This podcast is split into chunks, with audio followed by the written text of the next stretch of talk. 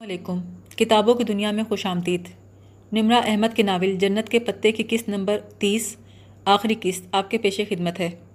جہان، میری ایک بات تو مانو۔ وہ جو تمہارا نقلی دانت ہے سائنائڈ والا، وہ تم مجھے دے دو۔ میں اسے یہیں پھینک دوں گی۔ مگر میں اس خیال کے ساتھ نہیں رہ سکتی کہ تم اسے اپنے منہ میں لے کر پھرو۔ جہان، حیا نے اپنے ہاتھ پہ رومال رکھ کے اس کے سامنے کیا۔ اوکے، میں تمہارا دل نہیں توڑنا چاہتا۔ جہان نے چہرہ ذرا دوسری سمت کو کیا، انگلی سے دانت سے کچھ نکالا۔ کوئی نوکدار چیز رومال پہ رکھی اور رومال بند کر کے حیا کو پکڑا دیا۔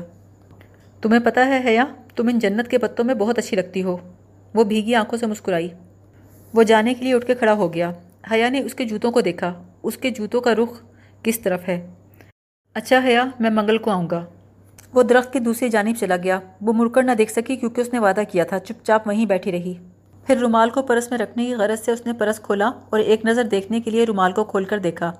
اس کے اندر ایک سرمئی رنگ کا چھوٹا سا کنکر پڑا تھا۔ اپنے پروفیشن اور اصول پر جہان کا کوئی سمجھوتا نہ تھا۔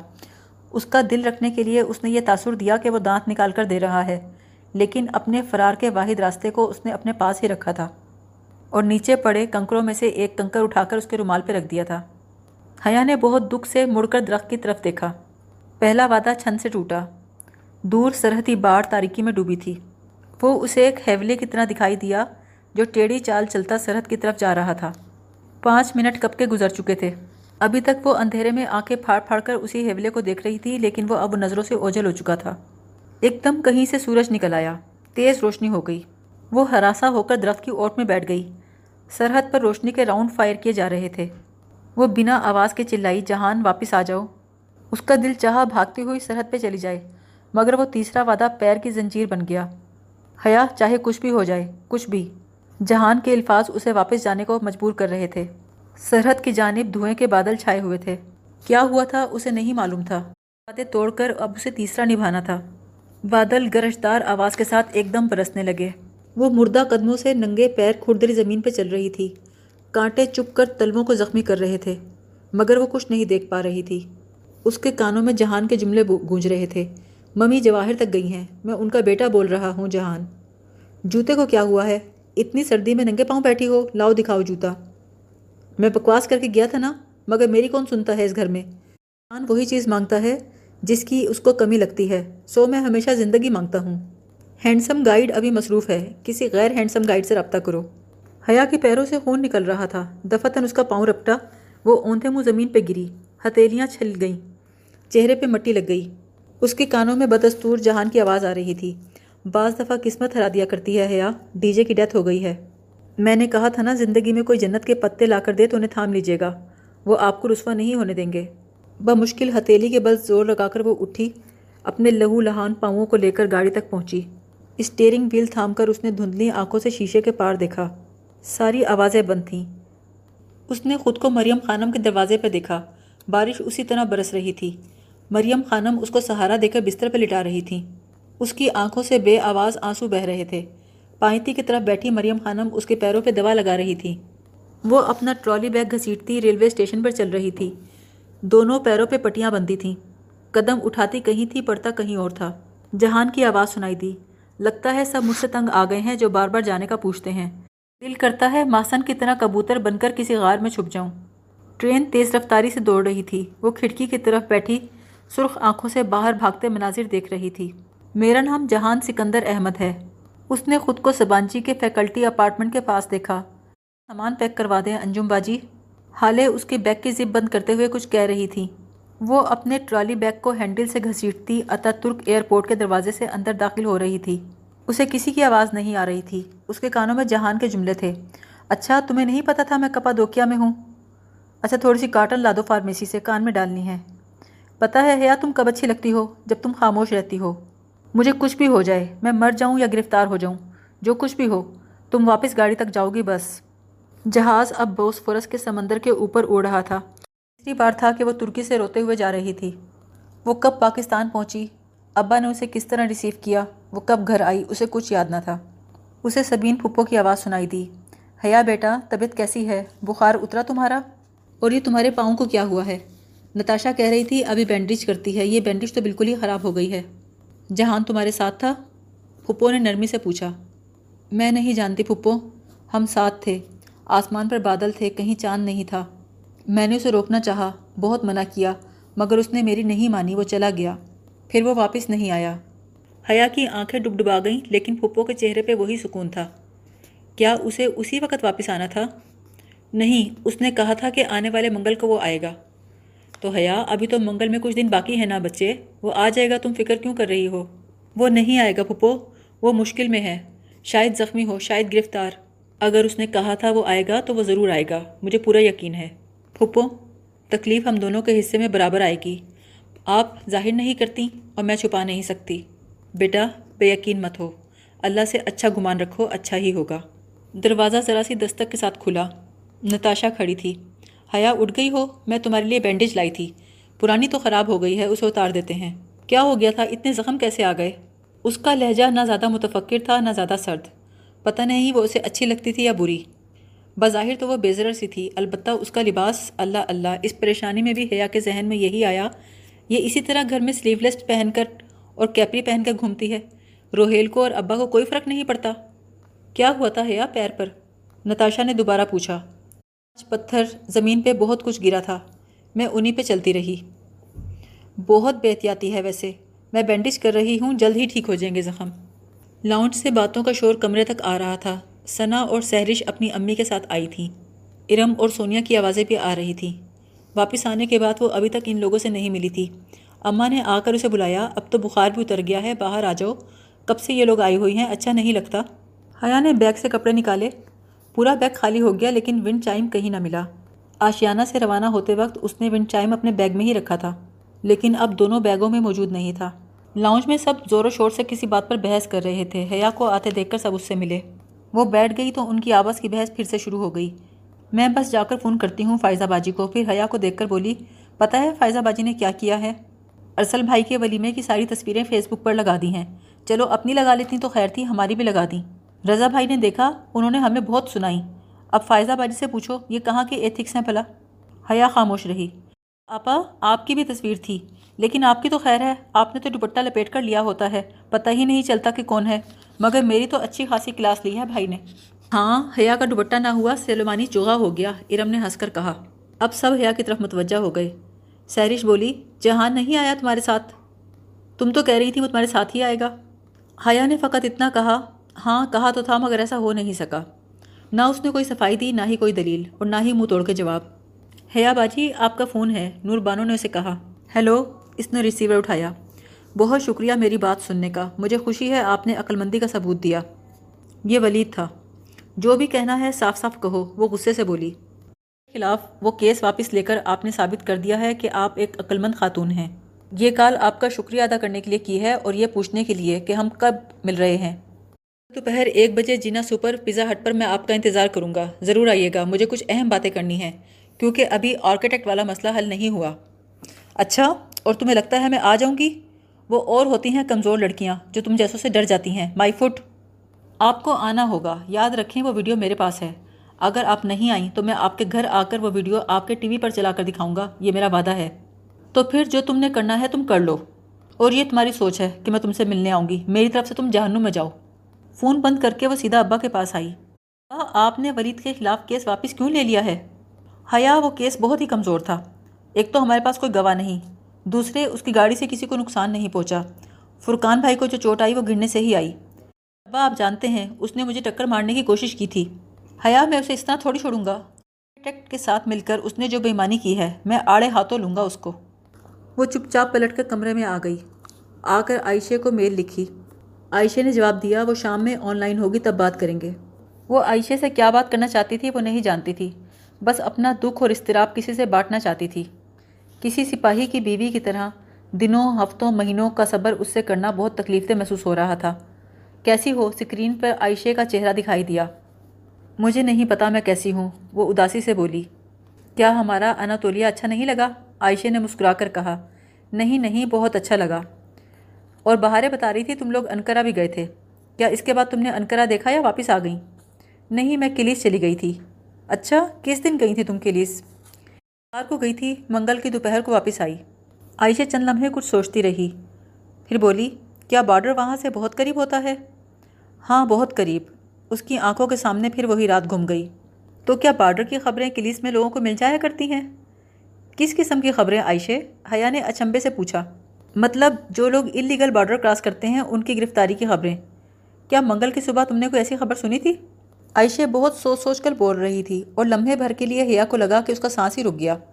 کہتا تھا، بہارے اپنی بہن کی جاسوس ہے، ساری باتیں اس کو بتاتی ہوگی۔ اس نے کئی بار بہارے سے پوچھا تھا، کیا تمہارا موبائل تمہارے پاس ہے؟ اور بہارے نے پوچھا تھا، کیا تم لوگ کیلیس جاؤ گے؟ عبد الرحمن کیلیس کا نام لے رہا تھا۔ حیا نے کڑی سے کڑی ملائی تو ایک عجیب سا خیال اس کے ذہن میں ابھرا۔ نہیں، یہ نہیں ہو سکتا۔ عائشہ کسی کو پولیس کو کیوں بتائے گی؟ اور وہ بارڈر کی گرفتاری کے بارے میں سننے میں اتنی دلچسپی کیوں رکھتی تھی؟ عائشہ نے اسے پکارا۔ حیا؟ حیا بولی ہاں پیر اور منگل کی درمیانی رات وہ بارڈر کراس کر رہا تھا عائشہ، مگر سیکیورٹی اہلکار اس کے انتظار میں تھے۔ وہ گرفتار ہوا یا مارا گیا، میں نہیں جانتی، مگر میں ایک بات جانتی ہوں کہ وہ اس کے انتظار میں کیوں تھے، اس لیے کہ تم نے ان کو بتایا تھا، ہے نا؟ عائشہ لمحے کو خاموش ہو گئی۔ حیا کو لگا وہ انکار کر دے گی۔ لیکن وہ سچ بولتی تھی ہاں میں نے ان کو کال کی تھی، حیا، یہ میرا فرض تھا۔ اگر مجھے یہ معلوم ہو کہ ایک قومی مجرم قانون توڑنے جا رہا ہے، تو مجھے سیکیورٹی فورسز کو بتانا چاہیے تھا۔ حیا نے بے یقینی سے عائشے کو دیکھا۔ وہ کتنے آرام سے یہ سب کہہ رہی تھی۔ لیکن عبد الرحمن مجرم نہیں تھا عائشے وہ مجرم نہیں تھا۔ عائشے کی آنکھوں میں اچھمبا ابھرا۔ عبد الرحمن کا کیا ذکر؟ تم تم عائشے اب تم عبد ہم عبد الرحمن کی بات کر رہے ہیں، جسے میں نے کیلیس میں کھو دیا۔ عائشہ سیدھی ہو کر بیٹھی۔ اس کی آنکھوں میں ابری حیرت اب بے یقینی میں بدل گئی تھی۔ عبد الرحمن کیلیس میں کیا کر رہا تھا؟ تم اچھی طرح جانتی ہو عائشہ، وہ کیا کر رہا تھا؟ تم نے سیکیورٹی کو بتایا اس کے بارڈر کراس کرنے کے بارے میں۔ حیا، وہ کیلس میں نہیں تھا۔ اسے انکرا سے جرمنی جانا تھا۔ وہ کیلس کیوں گیا؟ تم جانتی ہو وہ کیلس میں تھا عائشہ؟ تمہیں بہارے نے بتایا تھا۔ نہیں نہیں، مجھے بہارے نے کچھ نہیں بتایا۔ وہ منگل کی رات بارڈر کراس کرنے جا رہا تھا۔ کیا یہ تمہیں بہارے نے نہیں بتایا؟ نہیں حیا، وہ بارڈر کراس کرنے نہیں جا رہا تھا۔ اور میں نے اس بارے میں کسی کو کچھ نہیں کہا۔ میں نے تو نسو فخری کے بارے میں بتایا تھا سیکیورٹی کو۔ نسو فخری نامی آدمی نے منگل اور پیر کی درمیانی شب بارڈر کراس کرنا تھا۔ وہ جہان تھا عائشہ، جس کے بارے میں تم نے ان کو بتایا۔ تم نے کال کیوں کی سیکیورٹی کو؟ کیونکہ مجھے عبد الرحمن نے ایسا کرنے کو کہا تھا۔ عائشہ بے بسی سے بولی، بہارے نے تائید میں سر ہلایا۔ میری بہن سچ کہہ رہی ہے۔ میں نے ان کی باتیں سنی تھی چرچ میں۔ عبد الرحمن نے کہا تھا کہ عائشہ گل، تمہیں فون کرنا ہے۔ نے بتایا کہ عبد الرحمن نے فون کر کے کہا کہ بارڈر کو ایک قومی مجرم منگل کی رات کراس کرے گا۔ عائشہ تمہیں سیکیورٹی فورس کے کمانڈر کو فون کرنا ہے کہ ایک قومی مجرم غیر قانونی طریقے سے سرحد پار کر رہا ہے تاکہ وہ اسے گرفتار کر سکیں۔ مگر نہیں، عائشہ گل یہ کیسے کرے گی؟ عائشہ گل تو کچھ نہیں کر سکتی۔ ذرا اونچا بولو، اتنا آہستہ بول رہے ہو، مجھے کچھ سمجھ نہیں آ رہا۔ عائشہ نے کہا تھا، میں نہیں چاہتا کہ کوئی سنے، تم یہ سب لکھ لو۔ اور کمانڈر کا نمبر بھی۔ تب عبد الرحمٰن نے اسے تمام ضروری باتیں لکھوائیں اور وہ لکھتی چلی گئی۔ اس نے بتایا تھا، انہیں تمہاری کال ٹریس کرنے میں نوے سیکنڈ لگیں گے۔ تم نے اسی سیکنڈ ہو جانے پہ کال کاٹ دینی ہے۔ اور تم وعدہ کرو، تم یہی کرو گی۔ اس نے یہ سب کہا۔ وہ بے یقینی سے سکرین پر نظر آتی عائشہ اور بہارے کو دیکھ رہی تھی۔ ہاں میری بہن سچ کہہ رہی ہے، بہارے بولی۔ تم نے یہ سب سنا تھا اور وہ سمجھتی رہی، شاید اس نے جہان کی اور حیا کی باتیں سنی تھیں لیکن وہ تو اردو میں باتیں کر رہے تھے۔ وہ سن بھی لیتی تو اسے کچھ سمجھ نہ آتا۔ لیکن عائشہ، اس نے اپنی مخبری کروائی۔ اس نے خود کو گرفتار کروایا۔ عائشہ بے چینی سے بولی، لیکن حیا، تمہیں کیسے پتا کہ وہ گرفتار ہو گیا ہے؟ کیا تم نے دیکھا تھا؟ نہیں پتا میں نے کیا دیکھا تھا۔ حیا نے یاد کرنے کی کوشش کی، جہان کے جوتوں کا رخ جب وہ اٹھا تھا تو اس کے جوتوں کا رخ بائیں طرف تھا۔ حالانکہ وہ سرحد کی طرف منہ کیے کھڑا تھا۔ کیا وہ سرحد کی طرف نہیں جا رہا تھا؟ وہ بائیں جانب جا رہا تھا۔ مگر بائیں جانب کیا تھا؟ عائشہ بولی، تمہیں جب بھی کچھ پتہ لگے مجھے ضرور بتانا۔ اگر اسے میری وجہ سے کچھ ہوا تو میں ساری زندگی خود کو معاف نہیں کروں گی۔ عائشہ بہت فکر مند تھی، لیکن حیا کے پاس وہ الفاظ نہ تھے کہ وہ تسلی دے سکتی۔ ہفتے کا دن گزر چکا تھا، جہان نے منگل کو آنے کا وعدہ کیا تھا۔ درمیان میں صرف دو دن باقی تھے۔ سائمہ تائی نے فون کر کے کہا، حیا، اگر تم فارغ ہو تو ارم کے ساتھ ذرا مارکیٹ تک ہو آؤ۔ کچھ قمیضیں لینی ہیں، اور اپنے تایا کا تمہیں پتہ ہے، وہ اسے کہیں اکیلے نہیں جانے دیتے۔ حیا نے کہا، ٹھیک ہے تائی، میں آ رہی ہوں۔ وہ خود ارم سے اکیلے میں بات کرنا چاہتی تھی، اور خدا نے اسے موقع دے ہی دیا تھا۔ وہ ارم کو ساتھ لے کر چلی گئی۔ کار پارکنگ ایریا میں لے جا کر روکی۔ ارم ذرا بے چین نگاہوں سے شاپنگ پلازا کو دیکھ رہی تھی۔ حیا، ایسا کرتے ہیں؟ کپڑے تم نکلوا لو، تمہارا ٹیسٹ اچھا ہے۔ مجھے کچھ جولری لینی ہے، جب تک میں دوسرے پلازا سے وہ لے کر آتی ہوں۔ ارم، اگر تمہیں یوں اکیلے ہی پھرنا ہے، تو پہلے اپنے ابا سے پوچھ لو۔ ارم کی آنکھوں میں الجھن اور غصہ نظر آیا۔ تمہیں کیا لگتا ہے یا میں کسی لڑکے سے ملنے جا رہی ہوں؟ نہیں ارم، مجھے لگتا ہے تم ولید سے ملنے جا رہی ہو۔ اگر جا رہی ہوں تو تم کیا کر لو گی میں کچھ نہیں کروں گی، بس گھر چلی جاؤں گی۔ جب تم تنہا واپس آؤ گی تو سب کو خود ہی وضاحت دے دینا۔ میں کسی سے نہیں ڈرتی حیا۔ وہ تو مجھے معلوم ہے۔ تم نے جو میری ویڈیو دینے کی حرکت کی ہے، اس سے مجھے پتہ چل گیا۔ تم تو اللہ سے بھی نہیں ڈرتی۔ تم نے اتنا بھی نہ سوچا، اس میں تمہاری بھی بدنامی ہوگی۔ میری زیادہ فکر مت کرو۔ میری جتنی بدنامی تم نے کروانی تھی، کروا لی۔ ارم، تم ولید سے وہ ویڈیو واپس لے لو۔ حیا نے قطعیت سے کہا، دیکھو، میں اس شرط پہ واپس لوں گی کہ ابا کے سامنے جا کر تم یہ کہو۔ کہ اس رات میں تم سے بات کر رہی تھی؟ تمہارا ہی کوئی جاننے والا تھا جس نے ابا کا فون اٹھایا تھا۔ ارم، تم اور ولید ایک جیسے ہو۔ جب خود پھنسے ہو تو تمہیں لگتا ہے کہ دوسروں کو تب بھی اپنے اشاروں پہ نچا سکتے ہو۔ تو پھر ٹھیک ہے، کرنے دو ولید کو اس ویڈیو کے ساتھ جو وہ کرنا چاہتا ہے۔ لیکن ارم، اس میں تمہارا پارٹ بھی ہے۔ صرف میں ہی نہیں، تم بھی بدنام ہو جاؤ گی۔ آر یو شور ہے یا کہ اس میں میرا پارٹ بھی ہے؟ اس بات کا مطلب ظاہر تھا۔ ارم نے اپنا پارٹ ایڈٹ کر دیا تھا۔ ان کاموں میں وہ ویسے ہی بہت ماہر تھی۔ ارم، یہ سب تم نے مجھے بےزت کرنے کے لیے کیا؟ تم مجھ سے اتنی نفرت کرتی ہو؟ کرتی ہوں، اور مجھے تمہاری اس برقے سے بھی نفرت ہے۔ ہمیشہ تمہاری وجہ سے ابا نے مجھے باتیں سنائی ہیں۔ تم یونیورسٹی جا کے ماڈرن ہوئی تو ابا نے مجھ پر زیادہ روک ٹوک شروع کر دی۔ کہیں میں تمہاری جیسی نہ بن جاؤں۔ میں تنگ آ گئی ہوں اس زبردستی کے اسکاف سے۔ کیوں کرتے ہیں ابا اتنی سختی؟ تو پھر وہ کیا کریں؟ سختی نہ کریں تو۔ کیا اپنی بیٹیوں کو کھلا چھوڑ دیں کہ جو مرضی کرو؟ تمہیں زیادہ ابا کی وکالت کرنے کی ضرورت نہیں ہے۔ اگر شاپنگ نہیں کرنی تو ٹھیک ہے، گھر چلو۔ مجھے نہیں کہیں جانا۔ حیا نے خاموشی سے گاڑی گھر کی طرف موڑ لی۔ وہ ارم کو کنونس کرنے میں ناکام رہی تھی کہ وہ ولید سے ویڈیو واپس لے۔ جیسے تیسے دو دن گزرے، منگل بھی آیا، صبح ہوئی، دوپہر ہوئی اور شام بھی ہو گئی، مگر وہ نہیں آیا۔ بدھ بھی گزر گیا۔ رات کو زاہد چچا کی بیٹی میوش پاکستان آئی۔ میں تھی۔ اس کا شوہر گرفتار ہو گیا تھا۔ یہ خبر ملتے ہی تمام لوگ تایا فرقان اور ان کی فیملی سمیت آبدہ چچی کی طرف اکٹھے ہو گئے۔ عفان کے ماں باپ کیا کہتے ہیں؟ تایا ابا پوچھ رہے تھے۔ جواب میں آبدہ چچی کچھ بتا رہی تھیں۔ آج کل کے لڑکے بھی پتہ نہیں کن چکروں میں ہوتے ہیں، سائمہ تائی نے کہا۔ جہان کی کیا خبر ہے سبین؟ منگل تو گزر گئی، اس کا کوئی عطا پتہ ہی نہیں۔ تائی نے توپوں کا رخ عفان اور میوش سے ہٹا کر جہان کی طرف کر دیا۔ پھوپو دھیمی آوازیں بولی، آ جائے گا بھابھی، کسی مسئلے میں ہوگا تبھی دیر ہو گئی ہے۔ تم بھی نظر رکھا کرو اپنے بیٹے پہ سبین، تایا ابا اسی انداز میں بولے۔ پتہ نہیں وہ کسی ٹھیک کام میں بھی ہے یا نہیں، اپنے باپ کے جنازے پر بھی نہیں آیا تھا۔ ایسا کچھ نہیں ہے بھائی، میں اپنے بیٹے کو اچھی طرح جانتی ہوں۔ ویسے تمہارا بیٹا مشکوک باتیں کرتا ہے۔ کبھی کہتا ہے ریسٹورنٹ چلاتا ہوں، کبھی کہتا ہے جاب سے چھٹی نہیں ملی۔ بہتر ہوگا تم اس کو چیک رکھا کرو۔ کہیں کل کو کوئی بڑا نقصان نہ اٹھانا پڑے۔ تایا کی برداشت ختم ہو گئی۔ جانتے ہیں تایا ابا، وہ کیا کام کرتا ہے؟ اگر نہیں جانتے تو میں آپ کو بتاؤں۔ تایا ابا نے حیرانی برہمی سے اسے دیکھا۔ پھر سلیمان صاحب اور فاطمہ کو دیکھا جیسے کہہ رہے ہوں، ان کی بیٹی کو کیا ہو گیا ہے؟ وہ اسی انداز سے بولی آپ نہیں جانتے تایا میں آپ کو بتاتی ہوں۔ جہان اس لیے نہیں آ سکا کیونکہ وہ ایک آفیشیل اسائنمنٹ میں پھنسا ہوا ہے۔ آپ تو یہ بھی نہیں جانتے ہوں گے، وہ ہماری ایجنسی کا ایک ایجنٹ ہے، بہت قابل آرمی آفیسر تایا، سائمہ تائی ظاہر چچا، آبدہ چچی سب حیران نظروں سے اسے دیکھ رہے تھے۔ جیسے انہیں سمجھ نہ آیا ہو، اس نے کیا کہا ہے؟ آرمی آفیسر ایجنٹ تایا فرقان کچھ حیران ہو کر بولے۔ حیا نے سبین پھپھو کو دیکھا۔ وہ خاموش بیٹھی تھی، لیکن ان کے چہرے پہ سکون تھا۔ صاف لگتا تھا، انہیں حیا کی بات سے خوشی ہوئی ہے۔ ضروری تو نہیں تھا نا کہ جہان سب کچھ آ کے بتاتا۔ انہیں تو شاید جہان نے منع کر رکھا تھا، سو انہوں نے بیٹے کا مان رکھا۔ لیکن حیا کی اس بات سے ان کو ڈھیروں سکون ملا۔ جی تایا ابا، وہ ایک آرمی آفیسر ہے۔ اس نے یہ بات چھپا کے رکھی، اس لیے نہیں کہ وہ آپ کو اپنا نہیں سمجھتا، لیکن اس لیے کہ اسے اپنی اصلی شناخت چھپا کے رکھنی تھی۔ یہ اس کی جاب کا تقاضا تھا۔ اور پھر وہ آپ کا مان نہیں توڑنا چاہتا تھا۔ جو آپ کہتے پھرتے تھے کہ کسی غدار کے بیٹے کو فوج میں کمیشن نہیں مل سکتا۔ کچھ وقت کے لیے ڈرائنگ روم میں سناٹا چھا گیا۔ پھر ظاہر چچا بولے، کیا کرتا ہے وہ آرمی میں؟ کیا رینک ہے اس کا؟ میجر ہے۔ حیا کی بجائے سلیمان صاحب بولے، اب حیران ہونے کی باری حیا کی تھی۔ ابا کو پتا تھا؟ اس نے پھپھو کی طرف دیکھا، وہ بھی حیران ہوئی تھی۔ تایا فرقان نے پوچھا، کیا تمہیں معلوم تھا سلیمان؟ جی کافی عرصے سے پتا تھا مجھے، اور مجھے اسی بات کا غصہ تھا کہ وہ ہمیں بتاتا کیوں نہیں؟ ہم اس کے اپنے ہیں، دشمن تو نہیں۔ حیا نے روہیل کی طرف دیکھا۔ تو یہی بات تھی جس کے لیے ابا اس سے ناراض تھے۔ روہیل کو بھی پتا تھا، ابا کو بھی پتا تھا۔ نتاشا کو بھی یہی لگتا تھا۔ بس ایک وہی بیوقوف تھی جو تین مہینے سے اس کے پزل باکس کی پہیلیاں ڈھونڈ رہی تھی۔ حیرت ہے، تایا فرقان مشکل سے بولے۔ اسے چاہیے تھا ہمیں تو بتا دیتا۔ سبین پھپھو بولی، وہ بتانا چاہتا تھا مگر اس کی جاب کی کچھ مجبوریاں تھیں بھائی۔ آپ تو جانتے ہیں کہ ایسی جاب میں مشکل ہوتی ہے۔ بہرحال اس کی طرف سے میں معافی مانگتی ہوں۔ تمہیں کس نے بتایا؟ فاطمہ نے حیران ہو کر حیا سے پوچھا۔ اماں جہان نے بتایا۔ اس نے ہی بتانا تھا نا مجھے۔ ایک بات میں، آبدہ چچی کی معنی خیز نگاہوں اور سائمہ تائی کے تنز و تانوں کا جواب تھا۔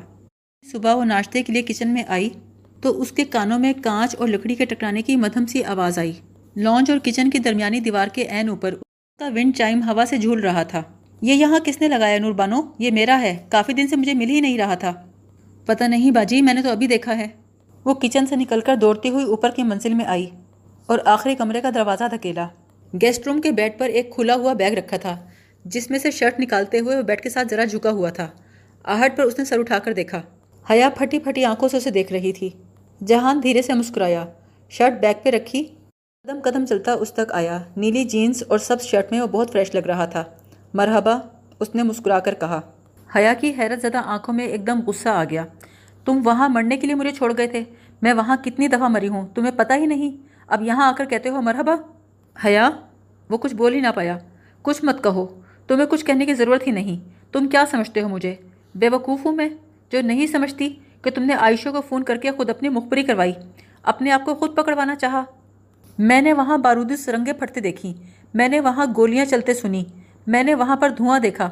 میں نہیں جانتی وہاں پر کیا ہوا۔ مگر جو کچھ بھی ہوا، اس کے پیچھے تمہارا ذہن تھا۔ اگر تم مجھے بتا دیتے، میں کتنا پریشان رہی، میں کتنا بے سکون رہی۔ اگر میں شوق سے مر جاتی تو تم کیا کرتے؟ تمہیں تو کوئی فرق ہی نہیں پڑتا۔ یا اگر تمہاری یاداشت ٹھیک سے کام کر رہی ہو تو تمہیں یاد ہوگا، میں نے تم سے کہا تھا فوراً وہاں سے چلی جانا۔ اگر یہ سب تم نے دیکھا ہے اور یہ اذیت تم نے دیکھی تو اس کا مطلب ہے تم وہیں پر تھیں۔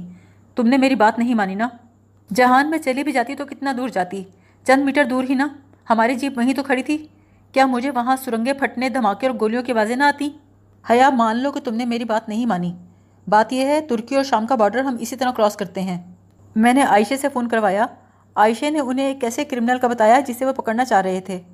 یہ صرف توجہ ہٹانے کا ایک طریقہ تھا، جو اپنی طرف سے ہم سیکیورٹی فورسز کو دیتے ہیں، تاکہ مخبری کی وجہ سے وہ اپنا فوکس چوکی کی طرف رکھیں اور اس دوران ہم کسی دوسری جگہ سے سرحد کراس کر لیں۔ حیا نے سوچا، اسی لیے اس کے جوتوں کا رخ بائیں طرف تھا، وہ بارڈر کی طرف جا ہی نہیں رہا تھا۔ اس نے جانا ہی بائیں طرف تھا۔ کچھ تو تھا جو جہان نے اسے سکھایا تھا، مگر اگر وہ سیکھی ہوئی بات کو پہلے اپلائی کر لیتی تو اتنی پریشان نہ ہوتی۔ اگر میں تمہیں بتا دیتا، وہاں پر سیکیورٹی فورسز والے تیار بیٹھے ہیں، سرنگیں پھٹیں گی گولیاں چلیں گی تو تم مجھے وہاں جانے دیتی؟ میں تمہیں نہیں بتایا، مگر نہیں، وہ حیا سلیمان ہی کیا جو میری بات مان لے۔ اور اپنی عقل سے بے عقلی والے کام نہ کرے۔ حیا نے اپنے آنسو اپنی ہتیلی کے پوچھ سے صاف کیے۔ میں وہاں تمہارے لیے گئی تھی جہان، میں ترکی تمہارے لیے گئی تھی۔ میں نے سیبانجی کا اسکالرشپ تمہارے لیے لیا تھا، میں تم سے ملنا چاہتی تھی۔ میں تم سے ان سارے گزرے ماہو سال کا حساب لینا چاہتی تھی، جن میں میں نے تمہارا انتظار کیا۔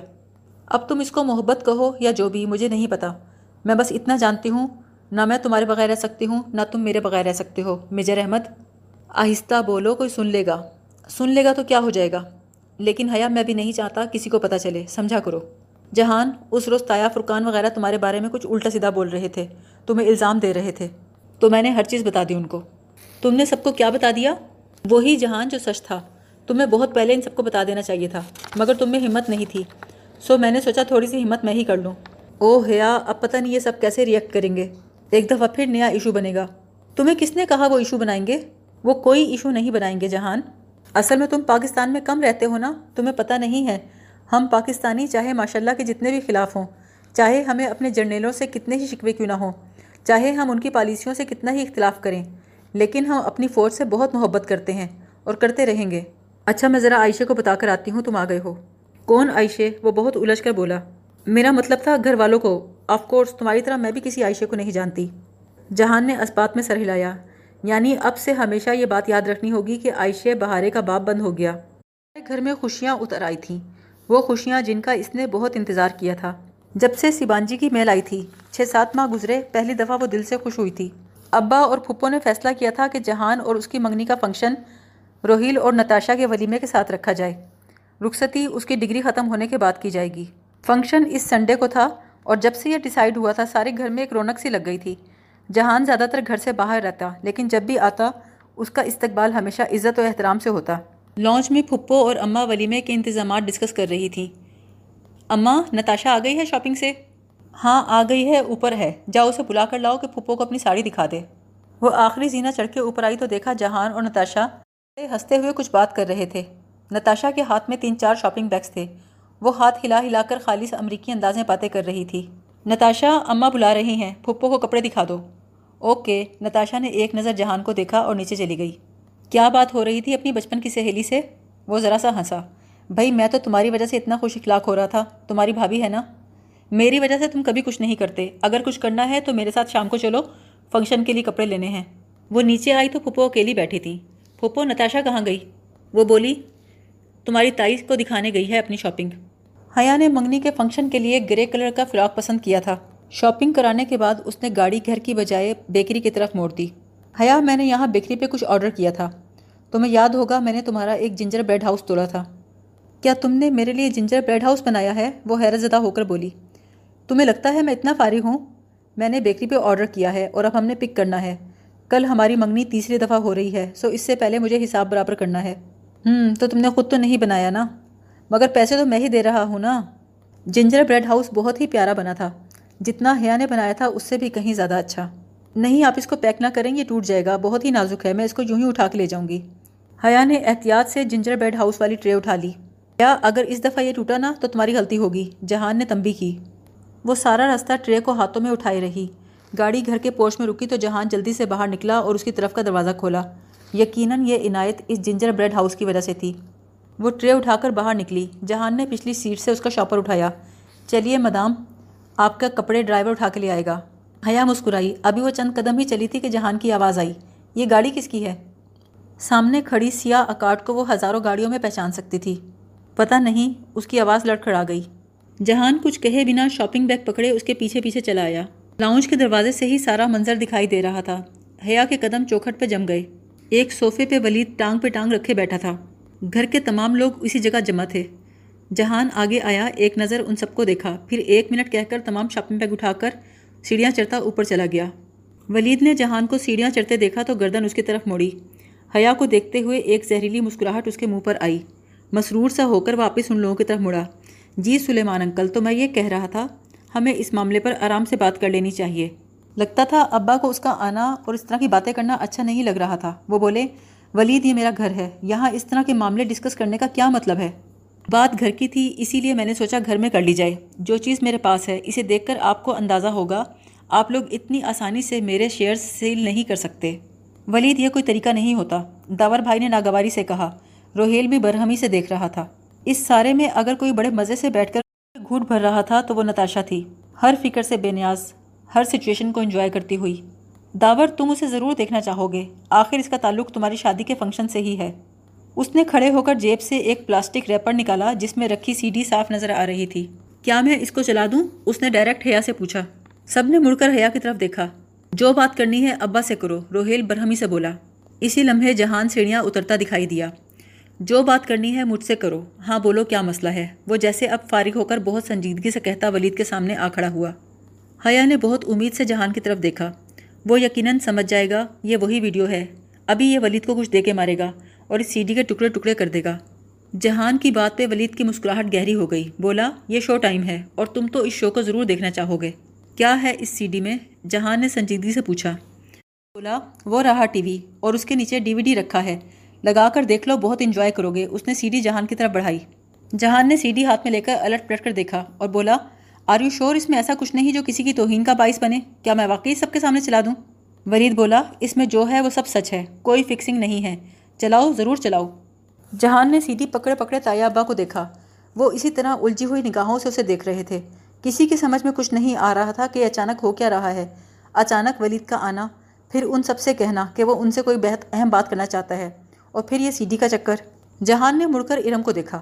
کیا میں اسے چلا دوں؟ اس نے ارم سے اجازت مانگی تھی۔ وہ اس سے کیوں پوچھ رہا تھا؟ کیا اسے احساس نہیں تھا؟ یہ سی ڈی ارم نے ہی تو ولید کو دی ہوگی۔ ارم نے بہت بے نیازی سے شانے اچکائے جیسے کہتی ہو میری بلا سے۔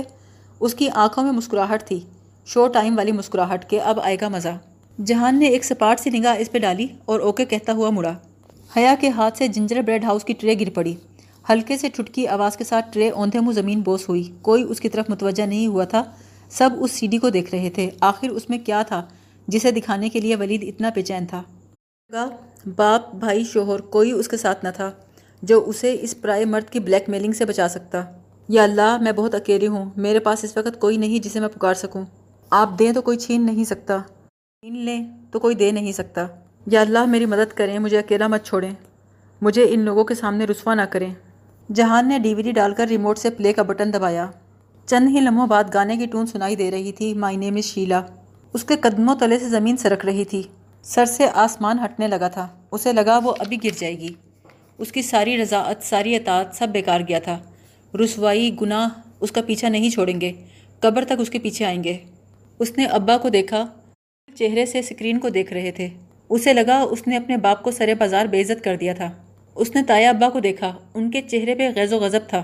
جہان وہ واحد شخص تھا جو ٹی وی کو نہیں دیکھ رہا تھا۔ وہ صرف چپتی ہوئی نگاہوں سے ولید کو دیکھ رہا تھا اور ولید ولید کا چہرہ سفید پڑا ہوا تھا۔ اتنا سفید جیسے کسی نے پینٹ کر دیا ہو۔ پھر اس نے ارم کو دیکھا۔ ارم کا چہرہ بھی اتنا ہی سفید تھا۔ یہ کیا ایک دم سے حیا نے گردن گھما کر سکرین کو دیکھا۔ اس کی آنکھیں بے یقینی سے پھیل گئیں۔ گانا بھی وہی تھا، میوزک بھی وہی تھا، سی ڈی بھی وہی تھی۔ مگر منظر نہیں، یہ شریفوں کا مجرا نہیں تھا، یہ اس کی ویڈیو نہیں تھی۔ یہ تو ارم اور ولید کی تصاویر تھی۔ ایک کے بعد ایک بڑی بڑی تصاویر سکرین پہ ابھرتی اور چلی جاتی۔ ارم اور ولید کی تصاویر، کبھی کسی ریسٹورنٹ میں، کبھی کسی شاپنگ ایریا میں، کبھی کسی پارک میں۔ ساری فوٹوز سیلف فوٹوز تھیں۔ جیسے ولید کے ساتھ کھڑے ہو کر ارم نے بازو بڑھا کر خود موبائل سے کھینچی ہوں۔ اس لحاظ سے وہ دونوں بہت قریب قریب کھڑے تھے۔ ہر دو تین تصویروں کے بعد ای میلز آ جاتی سے کچھ فکرے ہائی لائٹڈ تھے۔ وہ اتنی دیر تک سکرین پر رہتے کہ سب ان فکروں کو پڑھ لیتے۔ پھر اگلی تصویر سامنے آ جاتی۔ یہ کیا ہے؟ ولید ایک دم آگے بڑھا۔ جہان انتہائی سرد لہجے میں بولا، ولید ایک قدم بھی آگے بڑھایا، ٹانگوں پہ چل کر اپنے گھر نہیں جا سکو گے۔ جہاں ہو وہی کھڑے رہو۔ یہ غلط ہے، یہ سچ نہیں ہے۔ ولید ہکلا کر بولا، ابھی تو تم نے کہا تھا یہ حقیقت ہے۔ تمہارے کون سے بیان پہ یقین کروں؟ تم تو کہہ رہے تھے میں شو کو بہت انجوائے کروں گا، میں تو کر رہا ہوں۔ تم بھی تو کرو۔ دور بھائی غصے سے اٹھے، گھٹیا انسان میں تمہیں چھوڑوں گا نہیں۔ وہ ولید کو مارنا چاہتے تھے، جہان نے مشکل سے ان کو روکا اور کہا، داور بھائی، اس آدمی سے میں خود بعد میں نمٹ لوں گا۔ جہان نے ولید سے کہا، ابھی تم یہاں سے اپنی شکل گم کرو، تم سے میں بعد میں ملتا ہوں۔ کیونکہ یہ سی ڈی اب میرے پاس ہے۔ اور تم نہیں چاہو گے کہ تمہارے ہونے والے سسر یا اس کی بیٹی کو یہ تصویریں دیکھنے کو ملے۔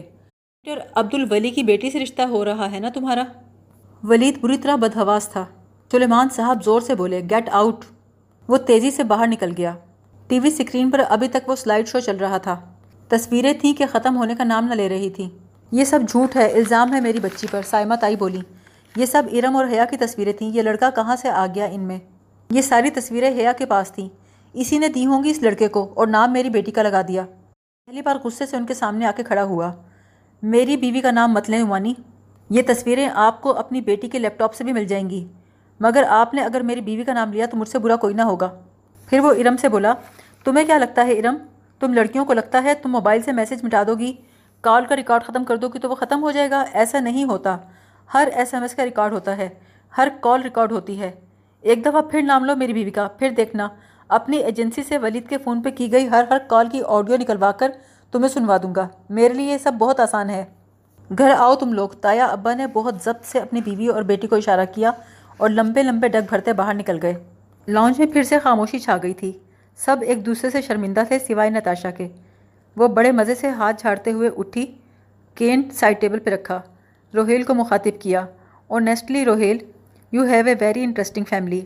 Natasha Jahan کی سائڈ سے گزر کر سیڑھیوں کی طرف چلی گئی۔ جانے سے قبل نتاشا نے جہان کی طرف جو مسکراہٹ اچھالی تھی، کونے میں کھڑی حیا کے ذہن میں وہ اٹک کر رہ گئی۔ یہ سب کیسے ہوا؟ وہ ابھی تک دم بخود تھی۔ نتاشا کی وہ مسکراہٹ oh, اور ڈیئر نتاشا، اس کا اور جہان کا باتیں کرنا، پھر اس کا اتنے بڑے بڑے شاپنگ بیگز اٹھا کر سائمہ تائی کی طرف جانا، پھر واپس اوپر آنا۔ سائمہ تائی کو شاپنگ دکھانے نہیں، وہ ارم کا لیپ ٹاپ لینے گئی تھی۔ ورنہ اسے کب سے سائمہ تائی سے اتنی محبت ہو گئی؟ ورنہ جہان کو کیسے پتا یہ تصاویر ارم کے لیپ ٹاپ میں تھیں؟ وہ بھی اوپر کمرے میں حیا کے کپڑے رکھنے نہیں، بلکہ وہ سی ڈی لینے گیا تھا۔ ریموٹ گراتے ہوئے اس نے جھک کر سی ڈیز سویپ کی تھیں اور جہان سویپنگ کا ماہر تھا۔ ایک ایک کر کے سب لانچ سے چلے گئے۔ پھپھو نے البتہ جاتے ہوئے افسردگی سے جہان کو کہا، یہ سب کیا تھا جہان؟ امی، وہ شاید کوئی غلط سی ڈی اٹھا کے لے آیا تھا۔ ہاں جیسے میں تمہیں جانتی ہی نہیں۔ تمہارا ہاتھ ہے، اس میں مجھے پتا ہے۔ پھر وہ حیا کی طرف متوجہ ہوا۔ اللہ، یہ تم نے کیا کیا؟ یہ تم نے کیسے کیا جہان؟ وہ حیا کے آنسوؤں کو نظر انداز کر کے پریشانی سے جنجر بریڈ کے ملبے کو دیکھ رہا تھا۔ میرے سارے پیسے برباد کر دیے تم نے، یہ کیوں توڑا؟ جہان، حیا نے اپنے آپ کو رونے سے روکنا چاہا۔ میں بہت ڈر گئی تھی۔ تم جانتے تھے نا، وہ ویڈیو ولید کے پاس ہے۔ جہان نے گہری سانس لی اور پھر کہا، درین کیف میں تم نے دو دفعہ کہا تھا، اگر کوئی تمہیں گاڑی تلے کچل دے تو؟ میں نے یہاں آتے ہی سب معلوم کر لیا تھا۔ تم نے مجھ پہ بھروسہ نہیں کیا، سو میں نے بھی تمہیں نہیں بتایا۔ میں تمہیں پریشان نہیں کرنا چاہتی تھی۔ حیا، اپنے ہوتے کس لیے ہیں؟ اور کب تم نے مجھے پریشان نہیں کیا؟ ایک دفعہ اور کر لیتی۔ اس میں کیا حرش تھا؟ اگلی دفعہ کوئی بات ہو، مجھ پہ بھروسہ کرنا۔ مگر ارم، اس کی تو بہت بیستی اس کا ذکر مت کرو حیا۔ جب انسان کچھ غلط کرتا ہے تو اس کا نتیجہ بھی اس کو بھگتنا پڑتا ہے۔ آج کس نہ کسی کو تو رسوا ہونا تھا۔ میں نے ایک لڑکی سے وعدہ کیا تھا کہ اللہ ان کو رسوا نہیں کرتا جو جنت کے پتے تھام لیتے ہیں۔ سو مجھے اپنا وعدہ تو نبھانا تھا۔ حیا کے منگنی کے فنکشن میں مکس گیدرنگ تھی۔ اس کے علاوہ کئی فوٹوگرافرز اور ویٹرز بھی پھر رہے تھے۔ نیوٹریشن نے حیا کو تیار کیا تھا۔ اس نے حیا کو بہت منع کیا کہ وہ گھونگٹ نہ نکالے۔ لیکن اس نے منع کر دیا۔ اس کی کزن سنا اسسٹنٹ بن گئی تھی۔ تمام تصویر کھینچنے والوں کو منع کر رہی تھی۔ پلیز حیا آپا پردہ کرتی ہیں فوٹو مت کھینچیں۔ آپا کلاسیکل دلہن بنی ہے وہ گھونگٹ نہیں اٹھائیں گی۔ اس کا گرے فراق پیروں تک آتا تھا۔ گھیرے پہ کافی کام تھا۔ گھونگٹ تھوڑی تک آ رہا تھا، نیچے دوپٹہ یو کی شکل میں پھیلایا ہوا تھا۔ آستینیں پوری تھیں۔ جہان بہت تھوڑی سی دیر کو ساتھ آ کے بیٹھا تھا، وہ بھی زیادہ دیر اسٹیج پہ نہیں بیٹھی۔ واپس برائڈل روم میں آ گئی۔ آج کا دن نتاشا کا تھا۔ نتاشا کو پوری توجہ ملنی چاہیے تھی۔ اس منگنی کے فنکشن کے چند ماہ بعد ان کی رخصتی ہوئی۔ نئی زندگی کا آغاز ہوا۔ صبح کا دودھیا پن اسلام آباد کی پہاڑیوں پہ چھایا ہوا تھا۔ گزشتہ رات کی بارش کے باعث سرمئی سڑکیں ابھی تک گیلی تھیں۔ اس نے کچن کی کھڑکی کا پردہ ہٹا کر دیکھا۔ جالی سے روشنی اور ہوا آنے لگی۔ اوون کی گھنٹی بجی تو اس نے اوون کا دروازہ کھولا، دستانے سے ٹرے باہر نکالی۔ پگھلے ہوئے پنیر سے سجا گرم گرم پیزا تیار تھا۔ جہان کو پسند آئے گا۔ تو نہیں کرے گا، البتہ شوق سے کھائے گا۔ اور اس کے بعد کئی دن تک ایکسرسائز کا دورانیہ بڑھا کر ان کیلریز کو بند کرنے کی کوشش کرے گا۔ اپنی فٹنس اور صحت کے لیے وہ آج بھی اتنا ہی کانشیس تھا جتنا شادی کے وقت یعنی آج سے چار سال پہلے تھا۔ ابھی جہان کے آفس سے آنے میں کچھ ٹائم باقی تھا۔ آج حیا سارے کام کر کے جلدی فارغ ہو گئی تھی۔ سبین پھوپھو کراچی گئی ہوئی تھی۔ حیا کا گھر اس کے ابا کے گھر سے زیادہ دور نہیں تھا۔ لیکن اس وقت وہاں جانے کا ارادہ ترک کر کے وہ اپنے کمرے میں آ گئی۔ ان کا بیڈ روم بہت نفاست سے سجا تھا۔ وہ تو اتنی آرگنائز نہیں تھی، مگر جہان ذرا بھی بے ترتیبی برداشت نہیں کرتا تھا۔ اس کے ساتھ رہ رہ کر وہ بھی بہت کچھ سیکھ گئی تھی۔ ان کی بیٹی خدیجہ تین سال کی تھی۔ اس وقت وہ کارپٹ پہ بیٹھی بلاکس توڑ کر پھر سے جوڑنے میں لگی ہوئی تھی۔ خدیجہ گل کیا بنا رہی ہے؟ وہ الماری کی طرف بڑھتے ہوئے اسے مخاطب کر کے بولی، الماری کھول کر اس نے لیپ ٹاپ کا بیگ نکالا اور پلٹ کر اپنی بیٹی کو دیکھا، جو رنگ روپ کت کاٹ میں بالکل ماں باپ ہو گئی تھی۔ حیا نے جب اس کا نام خدیجہ گل رکھا تو جہان نے اعتراض نہیں کیا تھا۔ بولا، تم اپنی پسند کا کوئی بھی نام رکھ لو۔ اگر میں نام بتاؤں گا، تم آگے سے کہو گی، نام کی تمہاری ضرور کوئی پرانی دوست ہوگی۔ اسے یاد رکھنے کے لیے نام رکھ رہے ہو۔ وہ الماری کا پٹ بند کر رہی تھی۔ یکا یک ٹھہر گئی۔ جس کھانے سے لیپ ٹاپ نکالا تھا، اس کے پیچھے لکڑی کی دیوار کا رنگ باقی الماری کے رنگ سے ذرا ہلکا تھا۔ اس نے ہاتھ بڑھا کر پیچھے لکڑی کو چھوا۔ وہ کارڈ بورڈ تھا۔ اس نے غصے سے کارڈ بورڈ کے ٹکڑے کو دائیں بائیں کرنے کی کوشش کی۔ ذرا سی محنت سے وہ ایک طرف سلائڈ کر گیا۔ پیچھے ایک لاکر تھا۔ چند لمحے وہ خفکی سے اس بند تجوری کو دیکھتی رہی، جس میں پتہ نہیں کیا تھا۔ پھر کارڈ بورڈ کی سلائڈ واپس جگہ پہ کر کے الماری بند کر دی۔ اس گھر میں پچھلے چار سالوں کے دوران وہ کوئی چار سو خفیہ خانے تلاش کر چکی تھی۔ پتہ نہیں اب کتنے باقی تھے۔ جہان سے پوچھنا بیکار تھا۔ وہ حیران ہو کر آگے سے کہتا اچھا ویری سٹرینج پتہ نہیں مالک پکان نے اتنے لاکرز کیوں بنوا رکھے ہیں؟ کبھی بات کروں گا ان سے۔ ہاں وہ تو جیسے اپنے شوہر کو جانتی نہیں تھی نا۔ آج جہان لیٹ ہو گیا تھا۔ اس نے خدیجہ کو کچھ کھلانے کے لیے فریج کا دروازہ کھولا۔ انڈوں کے خانے میں ایک پوسٹ اٹ نوٹ چپکا ہوا تھا۔ حیا نے وہ نوٹ اتارا، اسے پڑھا۔ لنچ ٹائم پہ کبوتروں کو یاد کرنے میں کوئی حرش تو نہیں۔ لنچ ٹائم اس نے بے ساختہ گھڑی دیکھی۔ لنچ ٹائم تو ہونے والا تھا۔ اللہ اللہ، یہ آدمی بھی نا۔ چلو خدیجہ، بابا کے پاس جانا ہے۔ اس نے جلدی سے بچی کو کاؤنٹر سے اتارا۔ ماسن کے کبوتروں کا ذکر پہلی دفعہ جہان نے ایک ریسٹورنٹ میں کیا تھا۔ اس کے بعد سے وہ اس ریسٹورنٹ کو اسی نام سے یاد کیا کرتے تھے۔ بھلا کیا تھا اگر صبح ناشتے پر وہ کہہ جاتا کہ لنچ باہر کریں گے، مگر نہیں۔ انسانوں کی زبان میں وہ بات کرتا ہی کب تھا۔ آدھے گھنٹے بعد وہ خدیجہ کی انگلی تھامے ریسٹورنٹ کی سیڑھیاں چڑھ رہی تھی۔ اوپر آ کے دیکھا کونے والا میز خالی تھا۔ وہ وہیں کہیں ہوگا، مگر جب تک وہ بیٹھ نہیں جائے گی، وہ نہیں آئے گا۔ ویسے وہ اس طرح باہر کم ہی بلاتا تھا۔ یقیناً اب کوئی ایسی بات تھی جو وہ گھر میں کرنا نہیں چاہتا تھا۔ تھوڑی دیر میں وہ سامنے سے آتا دکھائی دیا۔